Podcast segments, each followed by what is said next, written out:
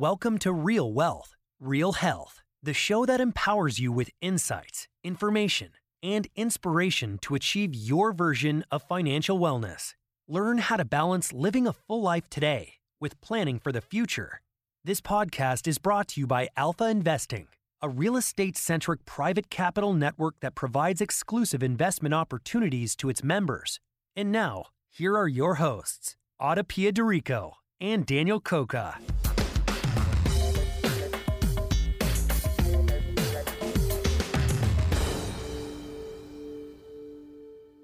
Hello, welcome back to another episode of Real Wealth, Real Health. My guest today is Todd Weaver. Todd founded Synergy Commercial Real Estate, which is a boutique firm specializing in commercial real estate investment brokerage. He is a licensed real estate broker, licensed general contractor, certified property manager, and certified commercial investment member. Todd possesses over 30 years of experience in the business with a background that includes developing and repositioning 5 million square feet, successfully completing hundreds of complex commercial lease and sales transactions. And Todd is on the faculty at UCLA Extension, where he teaches finance and commercial real estate. In fact, I took a course with Todd this summer on commercial real estate investment analysis. And this is the reason why I wanted to bring Todd onto the show. So, whether you're a first time real estate investor or a seasoned professional like me, there's always more to learn. And in our episode, Todd discusses the commercial real estate landscape with an emphasis on his home market, the Los Angeles market, and whether and how it is a leading indicator in real estate and then we get into some technicals, some of the things that I learned through my formal training and education with Todd. Why investors should focus on the discount rate and how we're all getting cap rate wrong. He addresses frequently asked questions about the economic environment, interest rates, leverage, and duration, amongst the other very important data points to consider when investing. And I will say, that all sounds very complex, but in reality, the concepts are simple. And if we focus on those simple concepts, it makes our investing much easier. So, with that, I will go and let's just cut the part there and say, with that, I thoroughly enjoyed having Todd on my podcast instead of being a student. And I know that you will enjoy this episode as much as I did. Todd, welcome to the podcast. Hey, Adipia. Thank you. Thanks for having me. It's so nice to see you again. You too. Maybe, you know, probably the audience of people that that that know me don't know this, but I took a real estate analysis, real estate investment analysis course with Todd in the summer because one should always be learning and improving. And I must say that even though I was very challenged, and there was a part of me that was really resistant because uh, I still have some old narratives in my head about not being good at math and all these kinds of things, mm. I actually enjoyed it so much. Um, I'm glad. And it gave me an even bigger appreciation for underwriting, which is what Ann Lynn does at, at my firm, and really how an investor should be thinking about investing. And it was just, you know, if anyone likes to learn structured course such as the one that you offer through UCLA Extension. Mm-hmm. I just can't speak highly enough about that. And I read blogs and I listen to podcasts and I do all the things that everybody does, but there's really nothing like being taught in a very linear specific way and so i just appreciated that so much from you and that's why i You're wanted to charming. have you thank you yeah no i wanted to have you on the podcast because you have a just so much experience and b your phenomenal teacher and your ability to describe technical concepts simply is a real skill that i Thank appreciate you.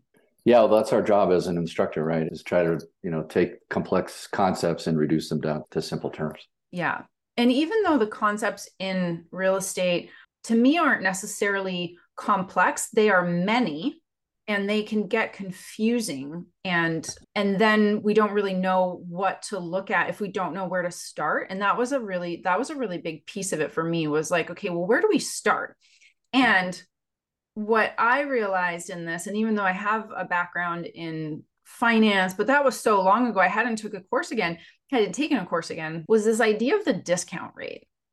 Yeah. Yeah. And so for our investors listening. Mm-hmm. why do we focus on the discount rate and not the market rate or the cap rate? I'm really would love for you to talk about that. My pleasure. Cap rate is the single most misunderstood term in the vernacular for sure. And really 98% of the time when I speak to very intelligent, experienced people like yourself, you're actually talking about your discount rate.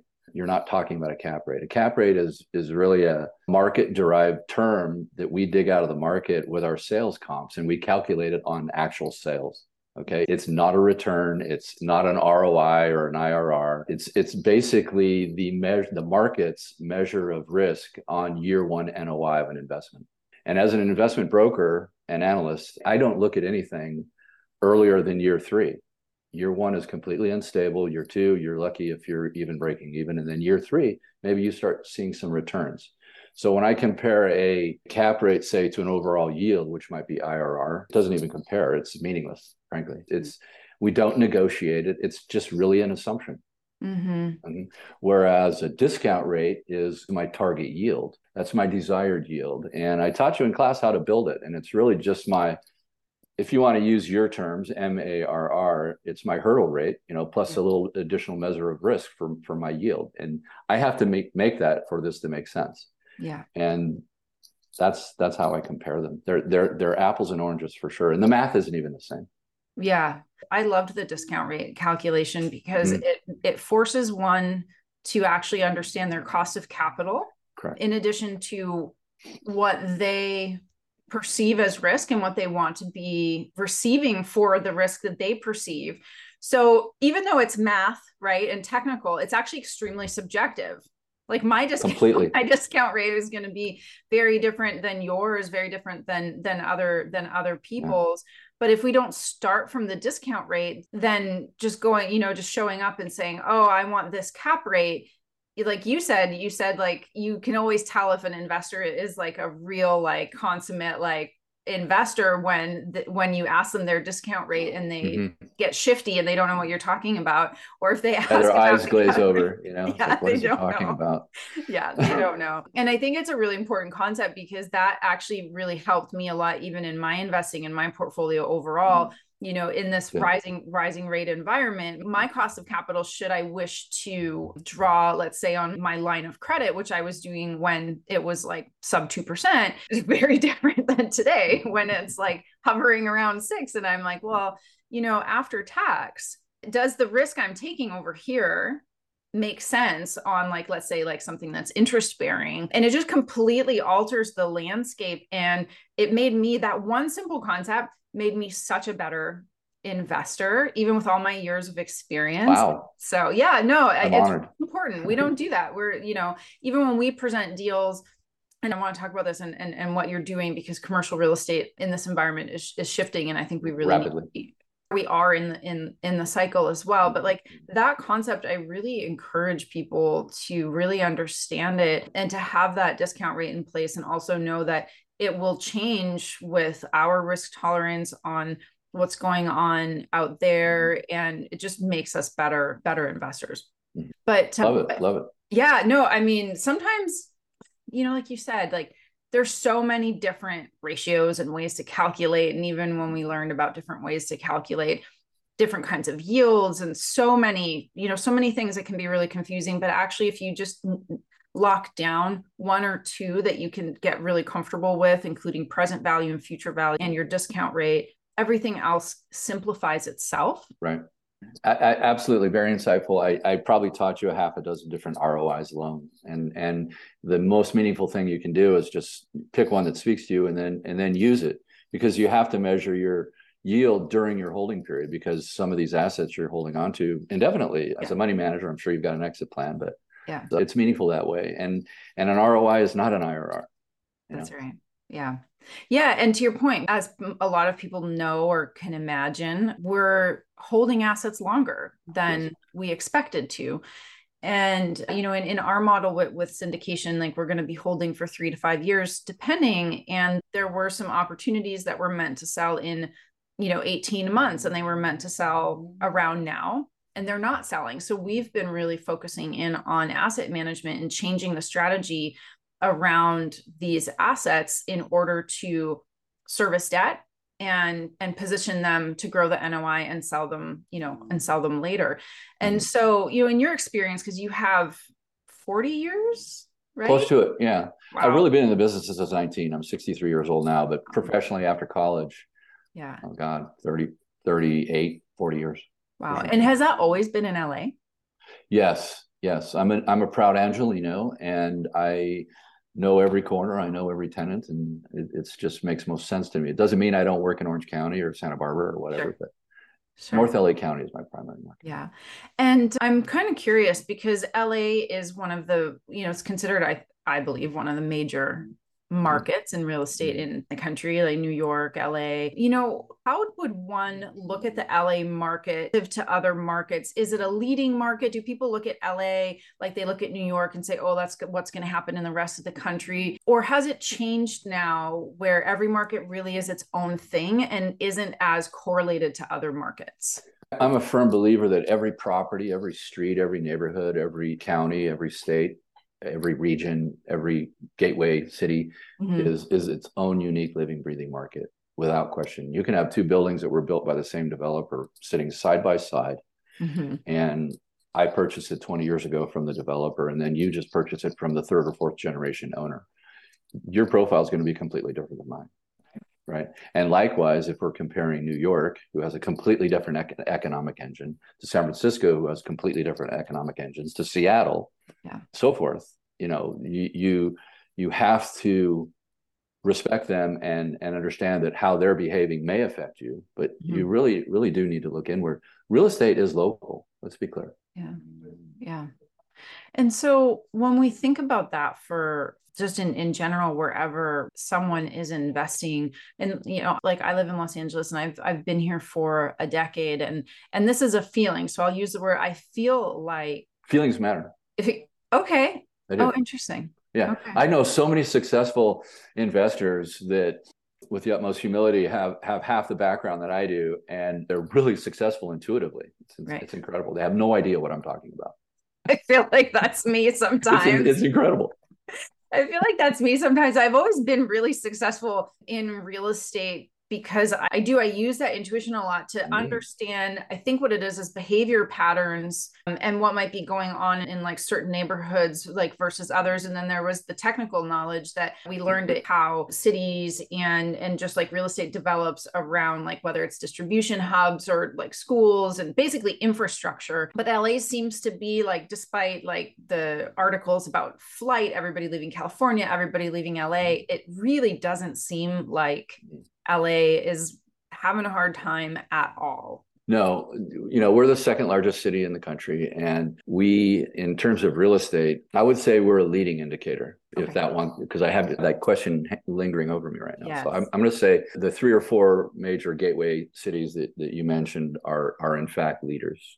Okay. okay and what how we're behaving and how the metrics are shaping up do affect other markets. My feeling, I guess to use your term about LA is still very optimistic. We're constantly evolving. Just take the example of our adaptive reuse of our downtown core over the last 20 years. That has had profound ramifications in the entire county literally catalytic projects like Staples Center or SoFi, SoFi Stadium, for example, is yes. really new, and the airport renovation.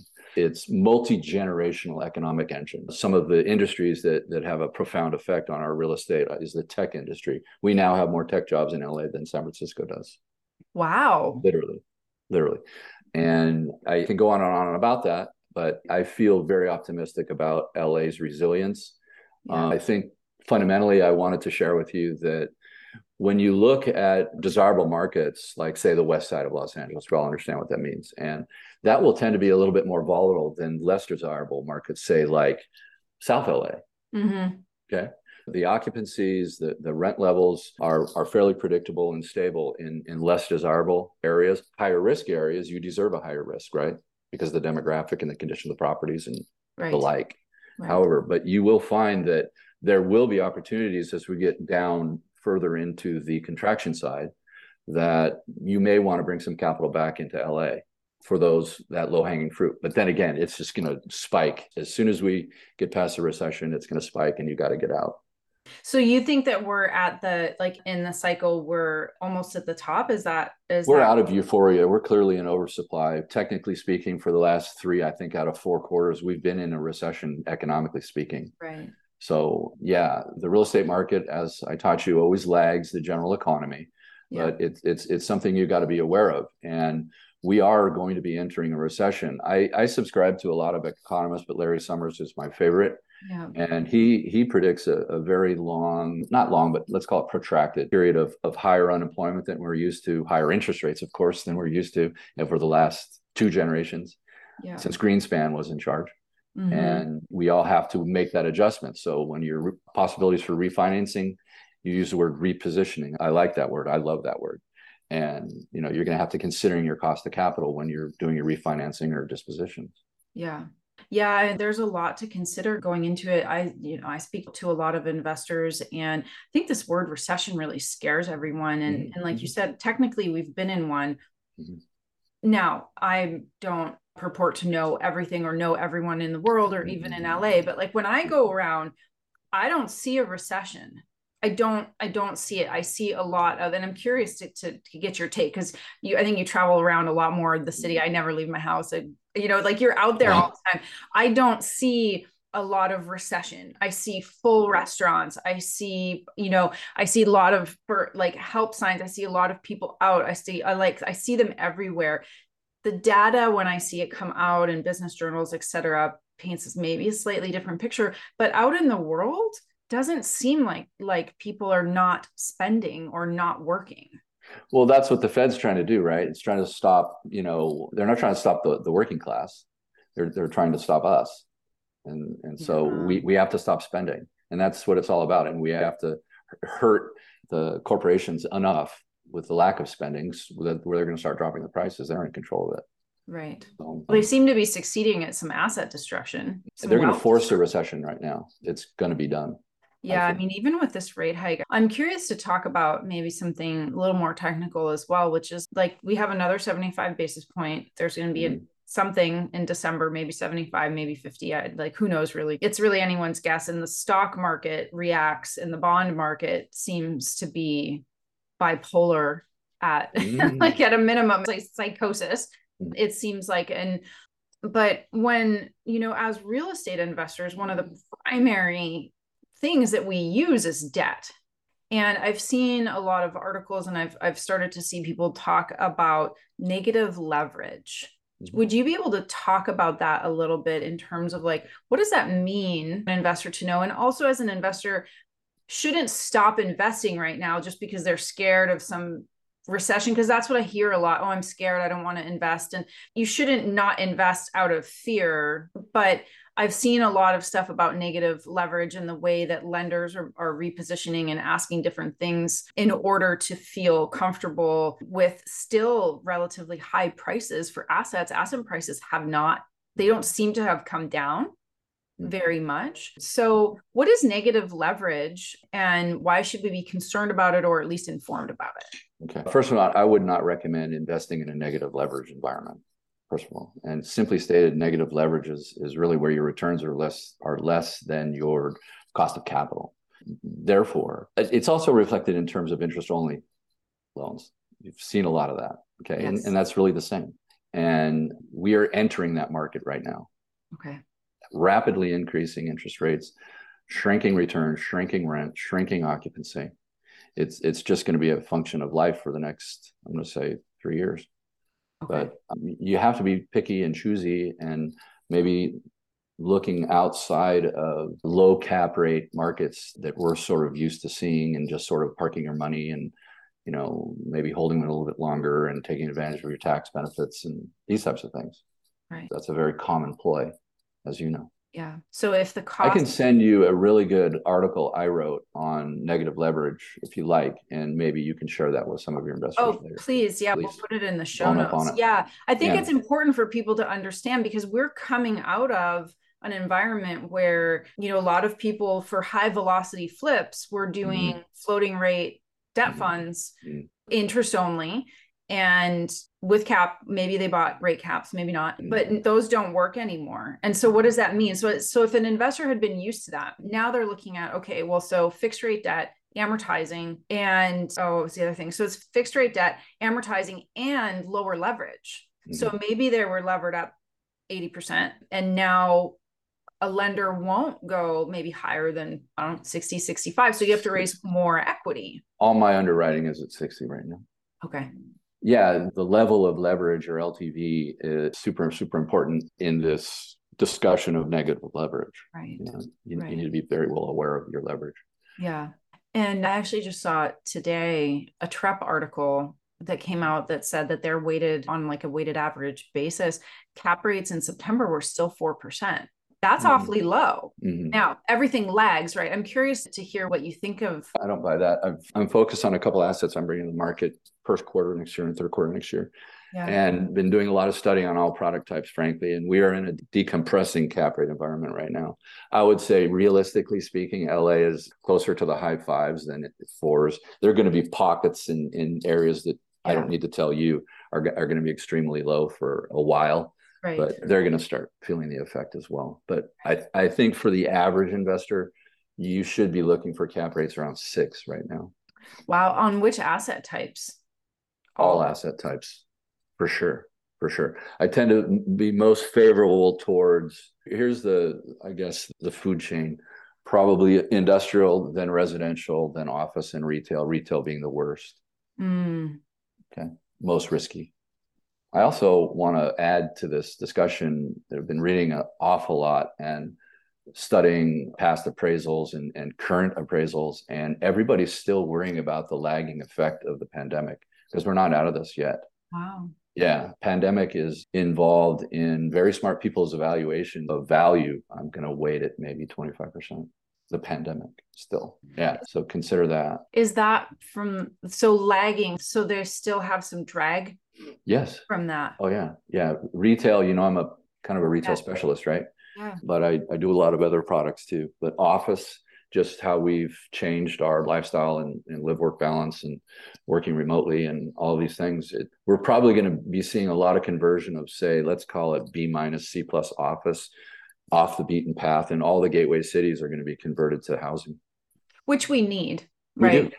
and it's easy it's an easy fix it should yeah. happen and employers yeah. should be more flexible to make right. it happen right yeah, I think that one of the things that's always fascinated me about real estate is the way is actually the creativity in the industry.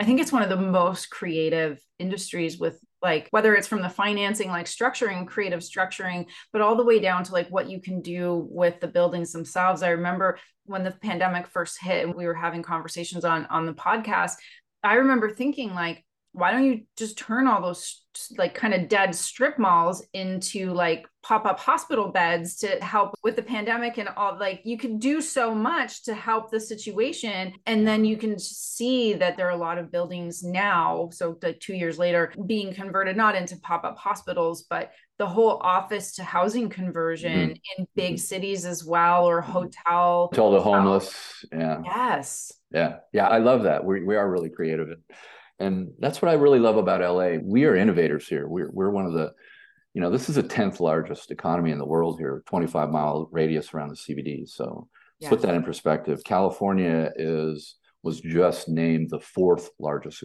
The economy in California is larger than Germany. Wow. Well, especially now with the, with the manufacturing issues out there. Yeah, think about it. Wow, that's, that's insane, and and I'm really proud about that.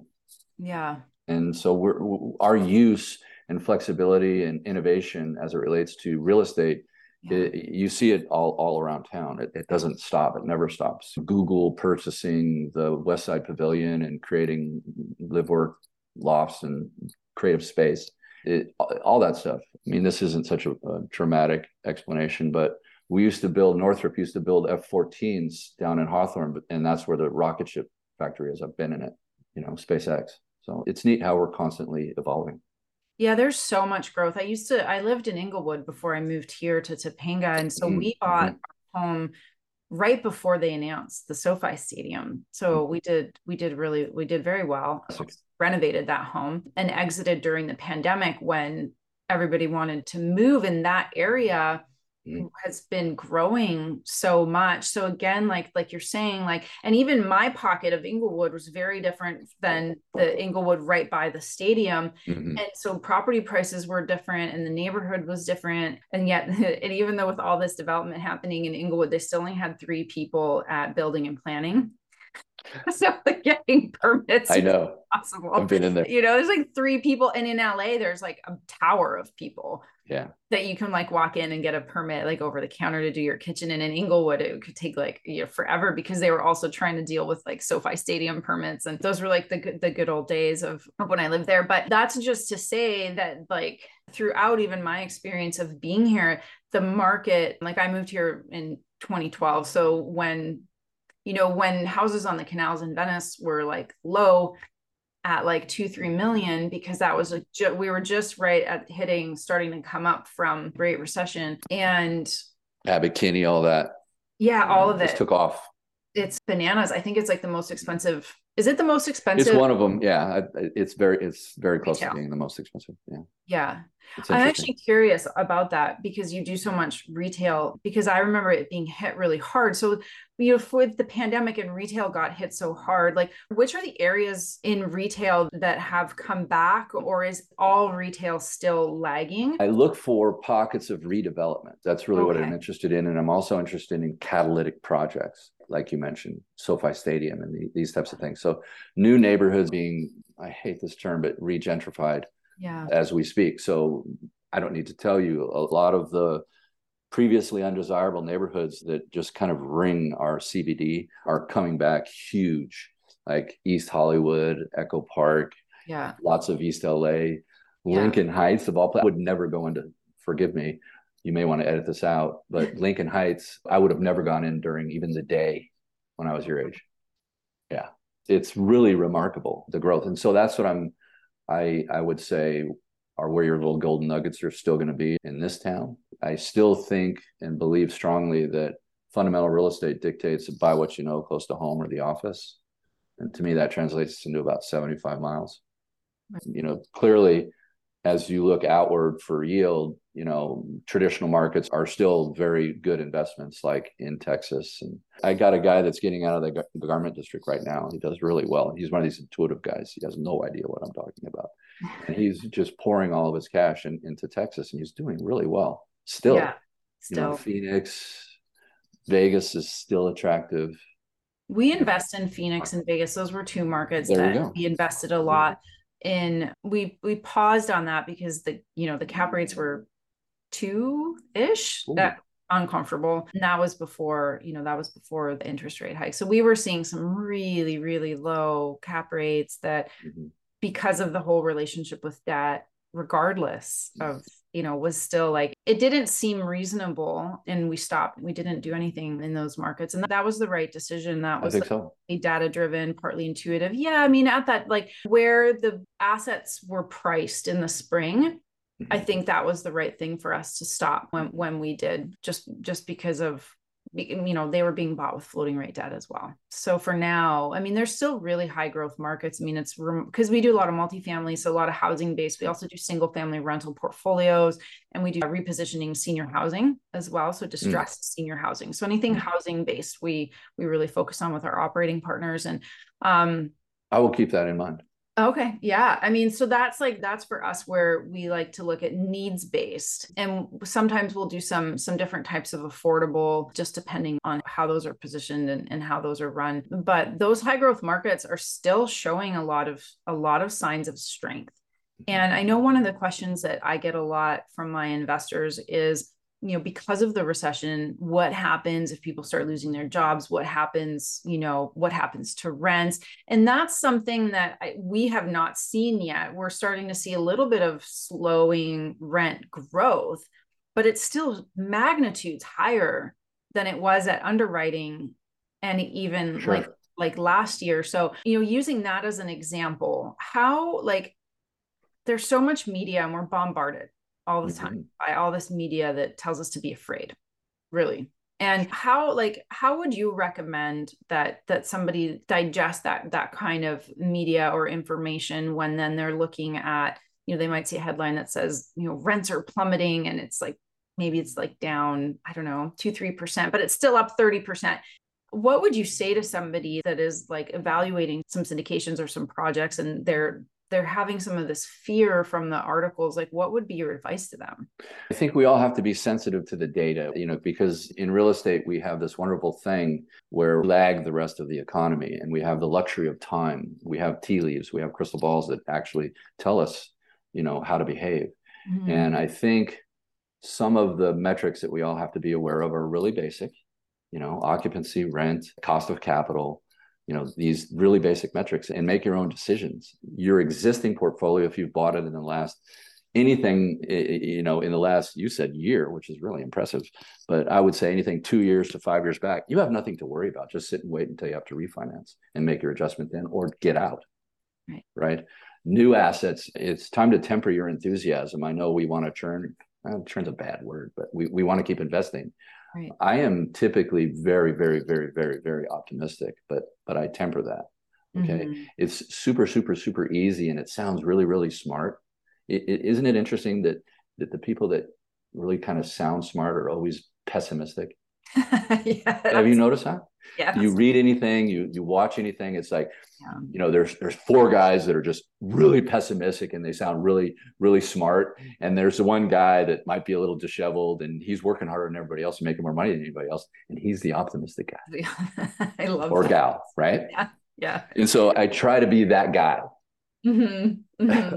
well and you're like super super smart and you have all like you have all this like technical knowledge that like when you're you i mean there's nothing you just can't replace like all of that experience and knowledge that processes like we might call it intuition it's a form of just like your your brain being able to go and, and pick up through knowledge and experience like you've experienced so much and this is why experience matters so much to making like intuitive decisions i think is because you're actually drawing upon like you know it's called like non-local intuition or like non-local intelligence. We have it stored in different parts of the brain and it'll pull it up and say I remember in your head, you're not consciously saying this, but this happened this time, and this is what was going on at that time. And then it cross references what's going on today, and it allows you to be able to make like really quick decisions or, or, judgments which you know even though real estate is a long game there are moments where you have to be able to trust that instinct. And like you said like if you bought in the past like two five mm-hmm. years you are totally fine. You're perfect. and, and we feel the same way. We feel like we're Don't do good anything. because the underwriting was based on data. Mm-hmm. but right now we and performance exceeded your data, I bet. So much. Yeah. So much. So much overperformance. But now you got to be more cautious. Yes. Be a little yeah. more cautious, but be optimistic. Yes. Be the optimistic person in the room. Right. You're I, the smarter one. Actually. I always am. I always am the optimist. Good. I'm always so, and I think like people might not like consider me like the smartest person in the room, and I'm fine with that because I'm certainly not the most technical. But I like to look at things optimistically, and I know that the real estate industry is so resilient. Like you said, you actually said like we want to be transacting. Like once you start investing, it's mm-hmm. it's like you want to keep doing it because you see more opportunities. And then in a city like LA, where there's constant opportunity and there's constant like room for growth and like I've watched the downtown district just turn into this thriving, you know, it's thriving now and and like the waterfall effect throughout the rest of LA and and it's just like you you want to you want to hold that optimism as an investor and and mm-hmm. temper it with data to your point. Correct. Yeah. I love that. Yeah. Well, I'm glad that you said to be an optimist because that's oh, so it's easier even in life and and people when when i look at them people it's easier to be destructive than it is constructive i really really take that to heart and and i don't want to be the destructive guy yeah you know because it's really easy yeah yeah it's easy to be like I, for whatever reason the, the word troll came to mind just because in our yeah. world of social media it's yeah. easier to troll someone and just throw really bad comments out and rather than engage yeah. in a meaningful way that that might expose you and your optimism that that maybe somebody else can come and attack. And i'm kind of over that because i'm not going to get every trade right. I'm not going to get every mm-hmm. investment right. I'm going to i can do diligence the you know the crap out of it. And still something's going to happen that'll throw it off in the first month and the pro formas out like out the window. Because sure. we can only ever do our best. And when we're invested in real estate, we're able to, because we're locked in, because we're our own worst enemies in real estate, we can't be, right? Mm-hmm. Because we can't sell it right away when we're freaking out because, you know, we can't illiquid stocks, the illiquidity. Mm-hmm. Yeah. Yeah. And so yeah, I think that saves us from ourselves. It, it is. And, and like I said, luxury of time, right? Yeah. So we can we can read the tea leaves and we can't redeem it like our stock tomorrow. Yeah. So we're we're constantly changing. And don't be afraid to just change direction. Yeah. Yeah, to be able to pivot. And so I'm curious, yeah. what kind of assets are you bringing to market next year? Like, where are you seeing still opportunity and uh, mm. optimism in the market? I'm working on two shopping centers right now in North LA County, and they're both priced about 13. We, we've priced them at 13, 14 million. They're unanchored retail centers. One's a beautiful, newish, you know, under 20 years old center in a upper middle class neighborhood, and the other is like right in the heart of the city.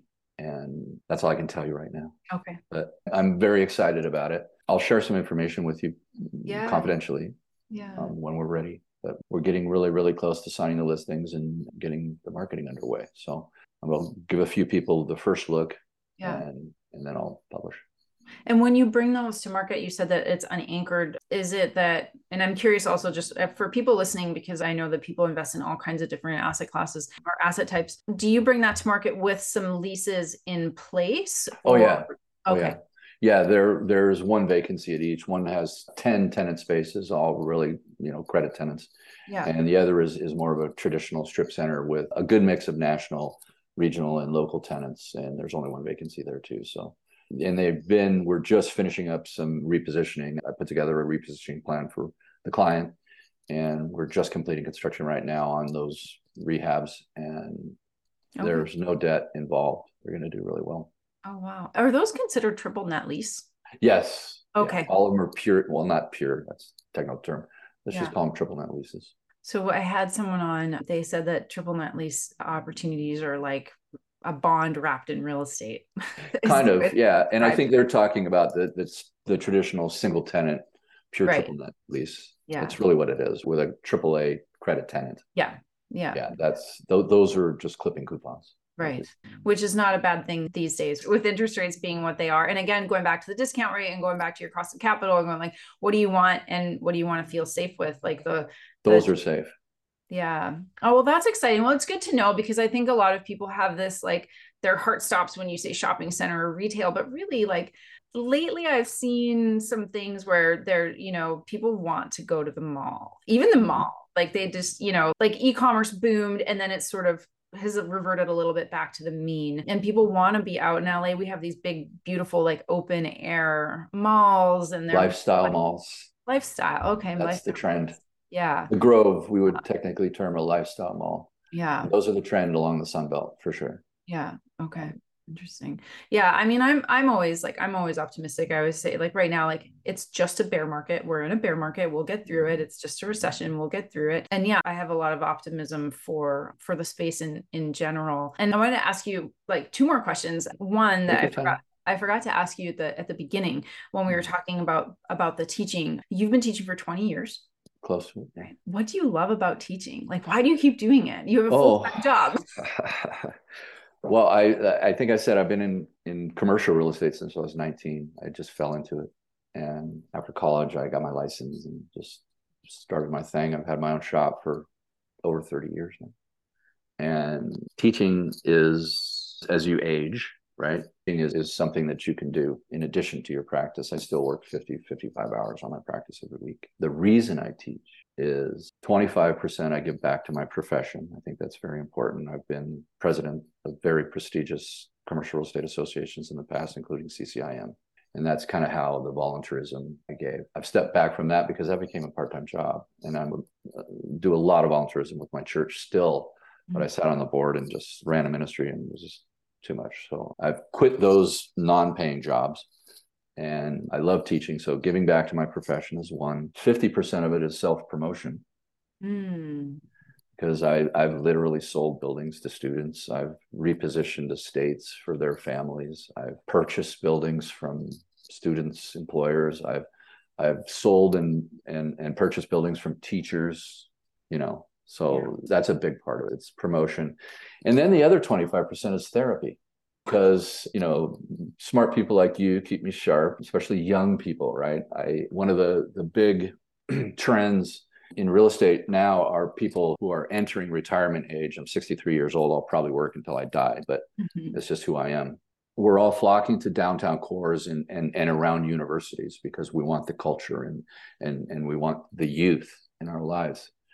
And so that's kind of part of it too. Being around a beautiful property like UCLA is such an honor. I feel like it's an honor every time I'm there.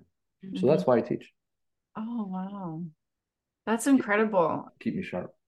Yeah. Yeah. I mean, it makes that makes a lot of sense on that too. And it sort of goes, coincides a little bit with the like why we always want to keep learning and yeah. even in a even in a structured you know even in a structured setting and and i did appreciate i mean i'm like a natural like networker it comes really yeah. naturally to me you're really good at it i can tell thank you you yeah, are. even you you said to and because there were a lot of young people in you know in this class and you were really encouraging them to network and i could tell and i could see myself in them like 20 years ago when i was in my 20s like when you know they were like a little awkward and didn't really know how to network and like thinking it was a thing instead of just being yourself. And and so like and that was important. Like you had everyone do like the linkedin exercise and connect my top goal. other. it's my top goal uh, if you can make a, a, a good friend in mm-hmm. class that's that's what i challenge people to do. Yeah yeah yeah yeah no i loved it and i'm actually contemplating doing another another one of the other courses just as like something to do maybe not like every single quarter because i did put a lot of time into it because i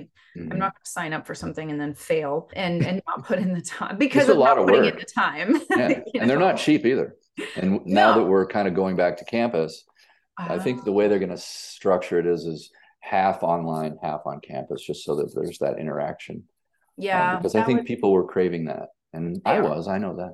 Yeah, they are. Yeah. Hence the retail, hence the malls, hence the like everybody yeah. going out and like it's kind of, like we're finding like a happy medium in between the online world and and like the offline world. I don't think we're ever going to be a fully digital society no matter what anyone mm-hmm. says. Like I understand what the metaverse is and I think there's going to be a lot of opportunity there to do digital transactions of all kinds, but I but I actually think that there's going to be a, a fierce return to in-person interactions that are going to make in person even more valuable than it was pre-pandemic. That's I love your outlook. I really do. I feel the same way.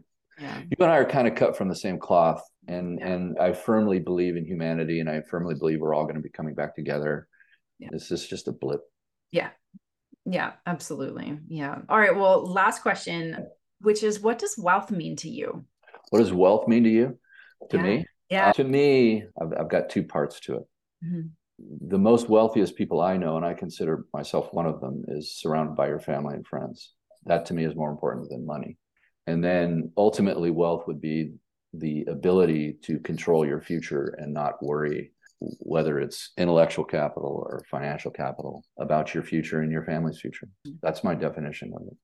Yeah. That's what I think we all strive for. I don't spend every waking minute in the pursuit of, of cash you know i'm i'm not addicted to cash yeah you know it's important that i spend time with with people that i love and respect and people respect me mm-hmm.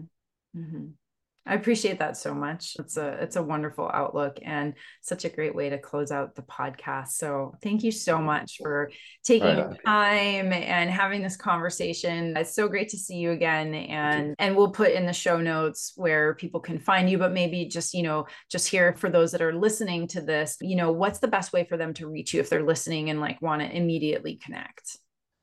Well, if you want me to share my email, I'm still very much into email. So my email, if you want to even put it on it, is, mm-hmm. is tweaver at synergycre.com. Mm-hmm. And my cell number is fine, 818-388-3075. And go to uclaextension.com or edu and look at the catalog. I teach six classes. Oh, wow. And uh, yeah. Hope to see you in class. Hope to see you across the negotiation table. Yeah. well, we'll see. Maybe we'll enter the retail space. That would be nice. With, yeah. with Alpha. It's an interesting I'll follow up with that. Yeah, yeah, for sure. Well, thanks again so much. Thanks, Adapia, for having me.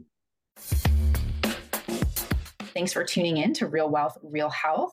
We hope that you've enjoyed today's episode and found it both informative and insightful. We welcome all your questions and your feedback about today's episode, and especially we welcome your questions about specific topics that you would like us to cover. So shoot us an email at podcast at alphai.com. And if you have a moment, we really appreciate ratings and reviews as it helps us grow our online community and our interactions with you. And we'll also be linking to a number of relevant articles on topics that we might have touched on during our conversations. Some of them are broad, some of them are technical, but we're always aiming to provide information that helps you better understand the mechanics of building this healthy financial foundation, especially if you're looking to do this with real estate.